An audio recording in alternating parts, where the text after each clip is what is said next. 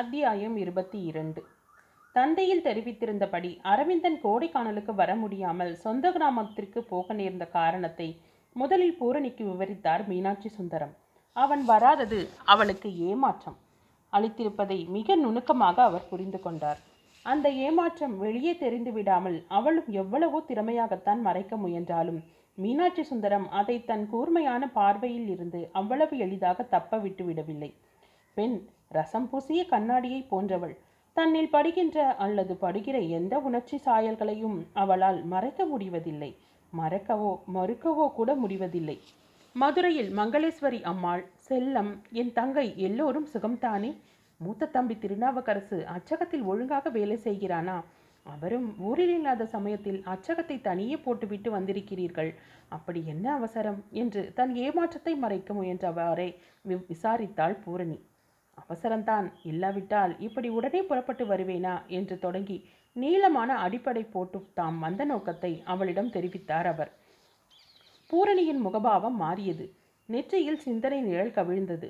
அவருக்கு ஒரு பதிலும் கூறாமல் நெடுநேரம் சிந்தித்து கொண்டே உட்கார்ந்திருந்தாள் அவள். பொறுப்புணர்ச்சியோடு சிந்திக்கின்ற காலத்தில் இவள் முகத்தில் வருகின்ற அழகு அப்போதும் வந்திருந்தது. முருகானந்தமும் மீனாட்சி சுந்தரமும் அவளிடமிருந்து என்ன மறுமொழி வரப்போகிறதோ என்று ஆவலோடு எதிர்பார்த்து கொண்டு உட்கார்ந்திருந்தார்கள். ஏதோ தெய்வமே பார்த்து இதை நீ செய் என்று தூண்டின மாதிரி தற்செயலாக என் மனத்தில் இந்த சிந்தனை உண்டாயிற்று அம்மா. அரவிந்தரிடமும் இதோ இந்த பையன் முருகானந்தத்திடமும் சொன்னேன். அரவிந்தன் முதலில் ஏதோ தடை சொன்னாலும் பின்பு ஒருவாறு சம்மதித்து விட்டான். முருகானந்தத்துக்கு முற்றிலும் பிடித்திருக்கிறது என் முடிவு. நீ வேறு விதமாக பதில் சொல்லிவிடாதே. சாதகமான பதிலைத்தான் உன்னிடமிருந்து நான் எதிர்பார்த்தேன் என்று அவளுடைய சிந்தனை தம் கருத்துக்கு எதிர்வழியில் மாறிவிடாதபடி அரண் செய்து கொள்ள முயன்றார் மீனாட்சி சுந்தரம். பூரணி அவருடைய முகத்தை ஏறிட்டு பார்த்து மெல்ல நகைத்தாள். நகையில் வினா பொருள் நிறைந்திருந்தது. என்னை இந்த மாதிரி வம்பில் மாட்டி வைக்க வேண்டும் என்ற எண்ணம் உங்களுக்கு எப்போது தோன்றியது? எப்படி தோன்றியது? இதில் வம்பு எண்ணமாயிருக்கிறது. உனக்குத்தான் அரசியலில் ஈடுபட தகுதி இல்லையா அல்லது அரசியல்தான் உன்னை ஏற்றுக்கொள்ள தகுதியற்றதா? இதன் மூலம் புகழும் முன்னேற்றமும் அடைய வேண்டியவள் தானே நீ? இதை கேட்டு மீண்டும் பூரணியின் இதழோரத்தில் நகை பூத்தது. உள்ளே கனிவு உண்டாகின்ற காலத்தில் பழங்களின் மேற்புறத்தில் மின்னுமே ஒரு வகை வனப்பு. அதைப் போல சிந்தனை கனிவு அவள் முகத்தை அற்புதமாக்கி இருந்தது. எந்நேரமும் எங்கோ எதையோ யாரிடமிருந்தோ தேடிக்கொண்டே இருப்பது போன்ற அவளுடைய அழகிய கண்களிலும் உள்ளத்தின் சிந்தனை கனிவு ஊடுருவி தெரிந்தது. புதிய புதிய அனுபவங்கள் ஏற்படும் போது வாழ்க்கையில் ஒன்றை விட ஒன்று பெரிதாகி கொண்டு வருகிறது. இன்னும் மேலே போக வேண்டும் இன்னும் மேலே போக வேண்டும் என்பது போல் மேலே போகிற வெறி பேய்த்தனமாக பற்றி கொள்கிறது. அந்த வெறிக்கு ஆளாகி விடாமல் விலகி தப்பித்து கொள்ள வேண்டிய இடத்தில்தான் அப்போது நிற்பதாக தோன்றுகிறது பூரணிக்கு. நீ தப்பித்து கொள்ள வேண்டாம். அதில் ஈடுபட்டு விடு என்று மாட்டி வைக்க பார்க்கிறார் மீனாட்சி சுந்தரம். மாட்டிக்கொண்டு விடாதே தப்பித்துக்கொள் என்றது அவளது உள்ளுணர்வு. இரண்டில் எதை செய்வது? எதை செய்யாமல் இருப்பது? அக்கா இதில் சிந்திப்பதற்கும் தயங்குவதற்கும் என்ன இருக்கிறது? நீங்கள் இந்த வழியில் வெற்றி பெற்று முன்னேறினால் ஏழைகளும் அனாதைகளும் நிறைந்துள்ள இந்த நாட்டிற்கு எவ்வளவோ தொண்டுகள் செய்யலாம் என்று மீனாட்சி சுந்தரத்திற்கு ஆதரவு தரும் முறையில் அவளை நோக்கி கூறினான் முருகானந்தம். அவனுக்கு அவள் பதில் சொல்லவில்லை. மேலும் சிந்தித்தாள். அப்பா இறந்து போவதற்கு இரண்டு ஆண்டுகளுக்கு முன்னர் அவருடைய வாழ்க்கையில் நிகழ்ந்த ஒரு சம்பவம் இப்போது அவளுக்கு நினைவு வந்தது. எவ்வளவு பெரிய வாய்ப்பாயிருந்தாலும் அது தன் மனத்திற்கு ஏற்காவிட்டால் அதை துணிந்து இழந்துவிடும் தன்மை அப்பாவுக்கு உண்டு. நின்றின் உரம்தான் அவருடைய வாழ்க்கையில் அவர் சேர்த்திருந்த பெரிய செல்வம். எந்த வியாபாரியின் பண உதவியை அப்பாவின் மரணத்திற்கு பின்பும் அவள் ஏற்றுக்கொள்வதற்கு கூசி செக்கை திருப்பி அனுப்பினாளோ அந்த வியாபாரியை தன் வாழ்நாளிலேயே துச்சமாக மதித்து வந்தார் அப்பா. அப்பா தான் செத்து போய் விட்டார். அப்பாவின் தன்மானம் இன்னும் இங்கே சாகவில்லை என்று இருமாப்போடு எழுதி அந்த பணம் உதவியை மறுத்து திருப்பி அனுப்பி வைத்தாள் அவள். இறந்து போவதற்கு இரண்டு ஆண்டுகளுக்கு முன் அப்பாவை அரசியல் துறையில் ஈடுபடுமாறு வேண்டிக் கொண்டு தாமே பணம் உதவி செய்ய முன்வந்தார் அந்த வியாபாரி. அப்போது அவருக்கு அப்பா கூறி அனுப்பிய மறுமொழி பூரணிக்கு இன்னும் நினைவிருந்தது. நான் உங்களுக்கு தமிழ் சொல்லிக் கொடுக்கிறேன் என்பதற்காக நீங்கள் எனக்கு பிழைக்க வழி சொல்லிக் கொடுக்கிறீர்களா? நாளை முதல் தமிழ் படிப்பதற்கு மட்டும் நீங்கள் இங்கு வந்தால் போதும். எனக்கு வாழ்க்கையை கற்றுக் கொடுக்க வேண்டாம் என்று சொற்களில் கடுமையும் முகத்தில் சிரிப்புமாக பதில் சொல்லிவிட்டார் அப்பா. அதை கேட்டு அந்த வியாபாரி மேலும் கூறினார் நான் சொல்வதை தவறாக புரிந்து கொண்டு விட்டீர்கள். இவ்வளவு படித்திருக்கின்ற நீங்கள் வாழ்க்கையிலும் அதற்கேற்ற வசதிகளையும் சௌகரியங்களையும் அடைய வேண்டுமென்றுதான் இந்த வழியை கூறினேன். ஒரு சௌகரியமும் ஒரு வசதியும் இல்லாதவர்களுக்கு எல்லாமே சௌகரியமாகவும் வசதியாகவும் தான் இருக்கும். யாவை யாதும் இல்லார்க்கு இவை யாதவை என்று என்னை போன்றவர்களுக்காக சொன்னது போல் கம்பன் சொல்லி வைத்திருக்கிறான். ஐயா நான் ஒதுங்கி வாழ ஆசைப்படுகிறவன் நல்லவனாகவே வாழ்ந்துவிட நினைக்கின்றவன். நீங்கள் சொல்வது போல் முன்னேற்றம் பெற வல்லவனாக இருக்க வேண்டும். என்னை போல் நல்லவனாக மட்டும் இருந்தால் போதாது. இனி என்னிடம் இந்த பேச்சை எடுக்காதீர்கள் என்று வன்மையாக சொல்லி மறுத்தார் அப்பா. சிறு சிறு கிளைகளையும் சுவடுகளையும் உதிர்த்துவிட்டு மேல் நோக்கி செடிதான் வளரும் சாதி தேக்கு மரம் போல் சில்லறை ஆசைகளை உதிர்த்துவிட்டு உயர்ந்த குறிக்கோளினால் உயர்ந்து நின்றவர் அப்பா. அவரை பற்றி நினைக்கின்ற போதே தன் உள்ளம் சுத்தமாகிவிட்டதைப் போல் பூரணி உணர்ந்தாள். கல்லூரி வகுப்பறையில் சொற்பொழிவுகளுக்கான பொது மேடையில் வீட்டில் வரவே படிப்பறையில் எங்கே நின்றாலும் எங்கே இருந்தாலும் தம்மை சூழ்ந்து கொண்டு தூய்மையும் ஒழுக்கமும் கொலுவிருப்பது போல தோற்றமளித்தார் அப்பா. மனோரஞ்சிதம் தான் பூத்திருக்கின்ற இடத்தில் நாற்புறமும் நெடுந்தொலைவிற்கு மணப்பது போல் தம்மையும் தம்முடைய சூழ்நிலையையும் காண்கின்றவர்கள் மனத்தில் கூட மணப்பவர் அவர்.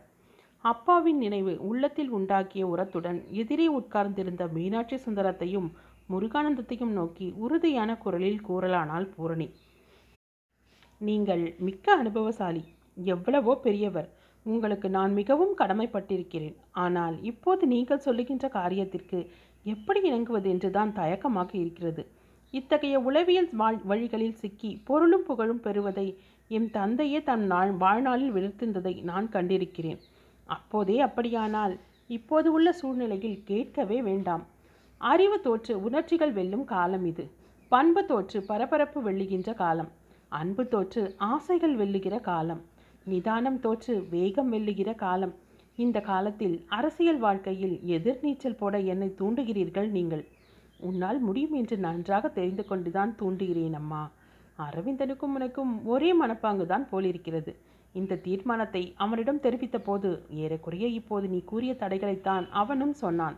ஆனால் நான் கூறிய சமாதானங்களை கேட்டுவிட்டு என் தீர்மானத்தை ஒருவாறு ஒப்புக்கொண்டான். உன்னையும் ஒப்புக்கொள்ள வைப்பதாக சொன்னான். பெற்றப்பாவின் காரியங்களுக்காக அவன் கிராமத்திற்கு போகும்படி நேரிட்டிருக்காவிட்டால் அவனே இங்கு வந்து உன்னை சம்மதிக்க வைத்திருப்பான். அவன் வந்திருந்தால் என்னுடைய வேலை சுலபமாய் இருந்திருக்கும். உனக்கு இத்தனை சிரமப்பட்டு நானே விளக்கம் சொல்ல வேண்டியிராது. அவன் பாடு உன் பாடு என்று விட்டிருப்பேன்.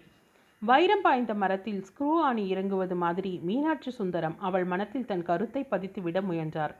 இலங்கை மலாய் முதலிய இடங்களிலிருந்து சொற்பொழிவுக்கு அழைப்பு வந்திருப்பதை பற்றி பூரணி அவரிடம் கூறினாள். அவர் கேட்டதை பற்றி ஒரு முடிவும் சொல்லவில்லை. உன் பேரில் அபேட்ஸை மனு தாக்கல் செய்வதற்கு எல்லா ஏற்பாடுகளும் செய்துவிட்டேன். திருவேடகத்துக்கு போய் பூ கட்டி பார்த்ததில் பூ நல்ல பூவே கிடைத்திருக்கிறது நீ என்னை கைவிட்டு விடாதே அம்மா என்று சுற்றி சுற்றி தம் வேண்டுகோளையே வற்புறுத்தி கொண்டிருந்தாள். அவள் பிடிகொடுத்து பேசவில்லை. நீ இலங்கை மலாயா என்று எல்லா இடங்களுக்கும் போய் புகழ்பெற்று வா அம்மா. அதனால் எங்களுக்கெல்லாம் பெருமைதான். அவற்றோடு இந்த பெருமையையும் நாங்களாக பார்த்து உனக்கு அளிக்கிறோம். மறுக்காமல் ஏற்றுக்கொள். இதில் வெற்றி பெற உன்னால் முடியும். வெற்றி பெற்றால் இதனால் நீயும் உயர்வு அடையலாம். நாடும் உயர்வு பெறும் என்றார். பார்க்கலாம். எனக்கு சிந்திக்க நேரம் கொடுத்தால் நல்லது. வந்தோம் உடனே கேட்டு சம்மதம் பெற்றவுடன் திரும்பலாம் என்று நீங்கள் நினைக்கிறீர்கள் போலிருக்கிறது. இரண்டு மூன்று நாட்கள் இருந்துதான் போக வேண்டும் நீங்கள். கோடைக்கானல் மூன்று தினங்கள் தங்குவதற்கு கூட தகுதியில்லாத ஊரா என்ன? என்று கேட்டாள் பூரணி.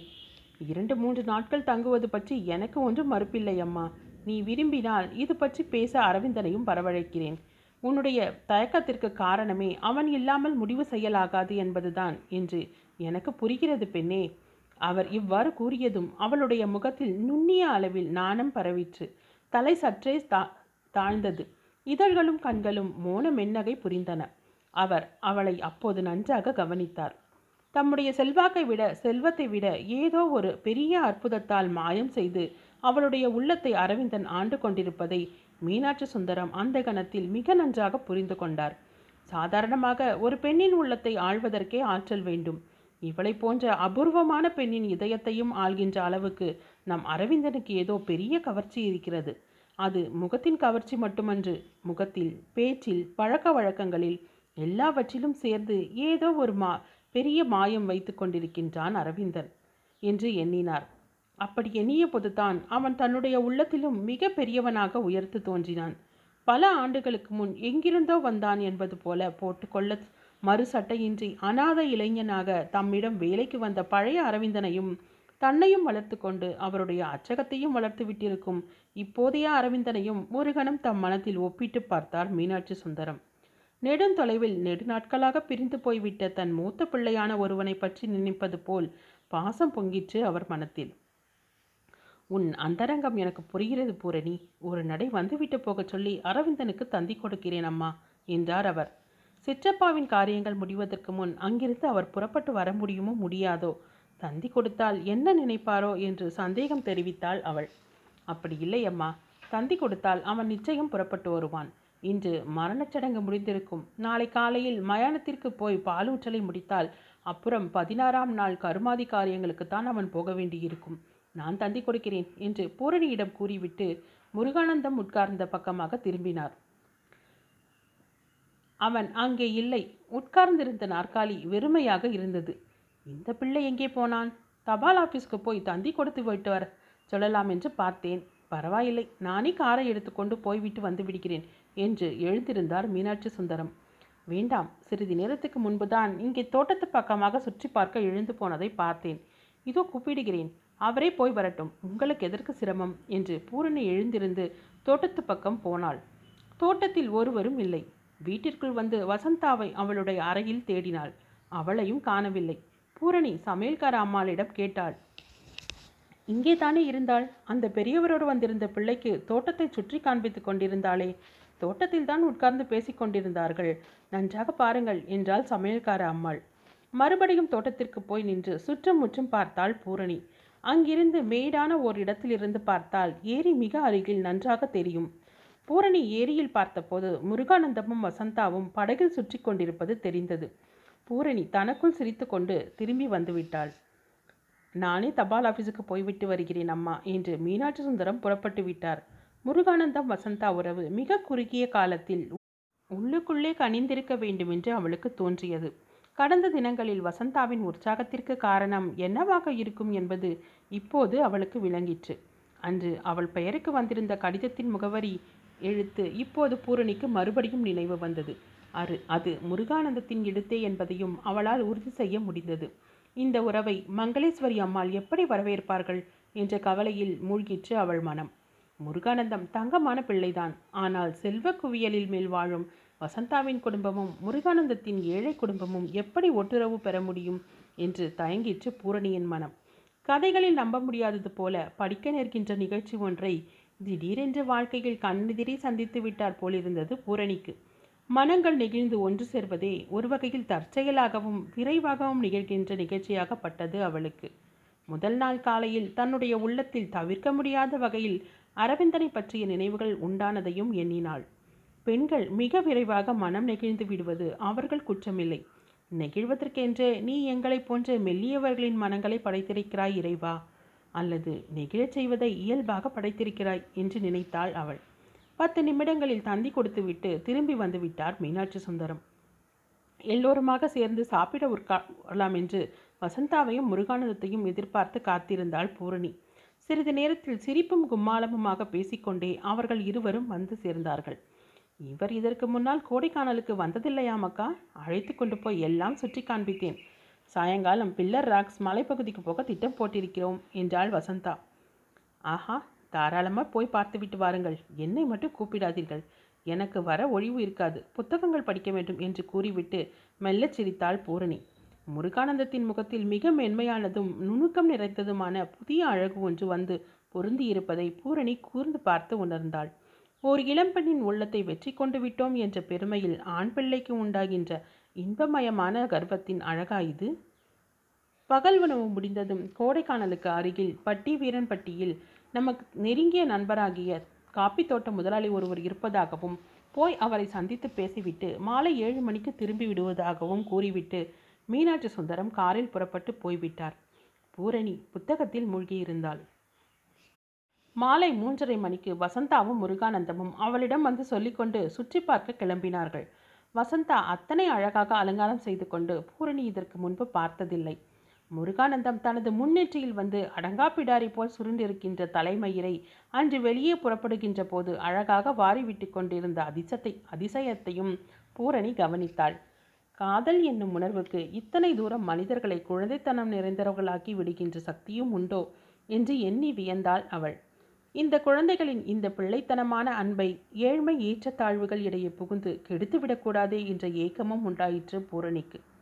பங்களா வாசலில் இறங்கி பட்டுப்பூச்சிகள் பறந்து போவதைப் போல் அவர்கள் போவதை பார்த்து மனம் மலர்ந்தாள் பூரணி. நியாயமான காதல் உணர்வு என்பது உலகத்துக்கே அழகு உண்டாக்குகின்ற ஒரு புனித சக்தி என்று அந்த சமயத்தில் அவளுக்கு தோன்றிற்று. படிப்பு புகழ் உலகம் மதிக்கின்ற பெருமை எல்லாமுமாக ஒன்று சேர்ந்து எந்த ஓர் அன்பு விளையாட்டை தானும் அரவிந்தனும் விளையாட முடியாமல் செய்திருந்தனவோ அந்த விளையாட்டை முருகானந்தமும் வசந்தாவும் கண்காண விளையாடத் தொடங்கிவிட்டதை பூரணி உணர்ந்தாள். மீனாட்சி சுந்தரம் கோடைக்கானலிலிருந்து கொடுத்த தந்தி அன்று இரவு பத்து மணி சுமாருக்கு அரவிந்தனுக்கு கிராமத்தில் கிடைத்தது. மூன்று கல் தொலைவுக்கு அப்பால் தான் தந்தி கொடுக்கும் நிலையம் இருந்தது. தந்தி அங்கே வந்து அங்கிருந்து சைக்கிளில் ஆள் கொண்டு வந்து தர வேண்டும். அரவிந்தனுடைய கிராமத்துக்கு எனவே மெல்லவும் தாமதிக்கும் தாமதமாகவும் அந்த தந்தி வந்தது. அவனுக்கு வியப்பை உண்டாக்கவில்லை. நீ அருகில் இல்லாமல் இவளை சம்மதிக்க செய்ய முடியாது போலிருக்கிறது. ஒரு நடை வந்துவிட்டு போ என்ற கருத்து தொன்ற அமைந்திருந்தது தந்தி வாசகம். நான் அருகில் இல்லாமல் என்னை கலந்து கொள்ளாமல் அவள் அவருக்கு சம்மதம் தரவில்லை என்று உணர்த்த போது அவனுக்கு களிப்புத்தான் உண்டாயிற்று. அவள் அப்படி தன்னை எதிர்பார்க்க வேண்டும் என்று தானே அவனுடைய அந்தரங்கத்தின் ஆவல் துடித்தது. அந்த தந்தி வராவிட்டாலும் மறுநாள் காலை மயானத்தில் பால் தெளி முடிந்ததும் அவனே மதுரை போய் அங்கிருந்து கொடைக்கானல் போக வேண்டும் என்று தான் எண்ணியிருந்தான். பூரணியை மீனாட்சி சுந்தரம் எந்த தொகுதியில் தேர்தலுக்கு நிறுத்த இருக்கின்றாரோ அதே தொகுதியில் தான் புது மண்டபத்து புத்தக கடைக்காரரும் நிற்கப் போகிறார் என்று மதுரை உறவினர் தெரிவித்த போது அரவிந்தன் கோடைக்கானல் போய் அந்த தகவலை தெரிவித்துவிட வேண்டும் என்று உறுதி செய்து கொண்டான். பால் தெளி முடிந்த அன்று பகல் அரவிந்தன் மதுரை புறப்பட்ட போது கேதத்துக்காக வந்திருந்த அரசியல் பிரமுகரும் அவனோடு மதுரை வந்தார். முதல் நாள் ஈமச்சடங்கு முடிந்து திரும்பிய போது பூரணி நிற்கப் போகின்ற தொகுதியில் கடுமையான போட்டி இருக்கும் என்று அவனிடம் கூறியவர் அவர்தான். அரவிந்தன் அவரை மிகவும் நல்லவர் என எண்ணியிருந்தான். ஆனால் கிராமத்திலிருந்து மதுரை திரும்பியதும் அவனை தமது வீட்டுக்கு அழைத்து போய் சுய உருவத்தை காட்டினார் அவர். அரவிந்தன் திகைத்து போனான். அத்தனை பயங்கரமும் அரசியலில் இருக்குமோ? ஐயோ அரசியலே வாடிய பயிரை கண்டால் நான் வாடினேன். பசித்தவனை கண்ட போதெல்லாம் நோயை உணர்ந்தேன். ஏழைகளையும் இழைத்தவர்களையும் கண்டபோது நானே ஏழையாய் இழைத்தேன் என்று ராமலிங்க வள்ளலார் பாடிய பாட்டின் கருத்துத்தான். இந்த நாட்டில் ஒரு அரசியல் தொண்டனின் லட்சியமாக இருக்க வேண்டுமென அவன் எண்ணியதுண்டு. ஆனால் அவனுடைய சத்தியத்தை ஐயாயிரம் ரூபாய் விலைக்கு ஏலம் கூறி விற்க பார்த்தார் முதிய அரசியல்வாதி. அவன் மருண்டான். இப்படி அனுபவம் இதற்கு முன் அவனுக்கு ஏற்பட்டதில்லையே. குறிஞ்சி மலரும்.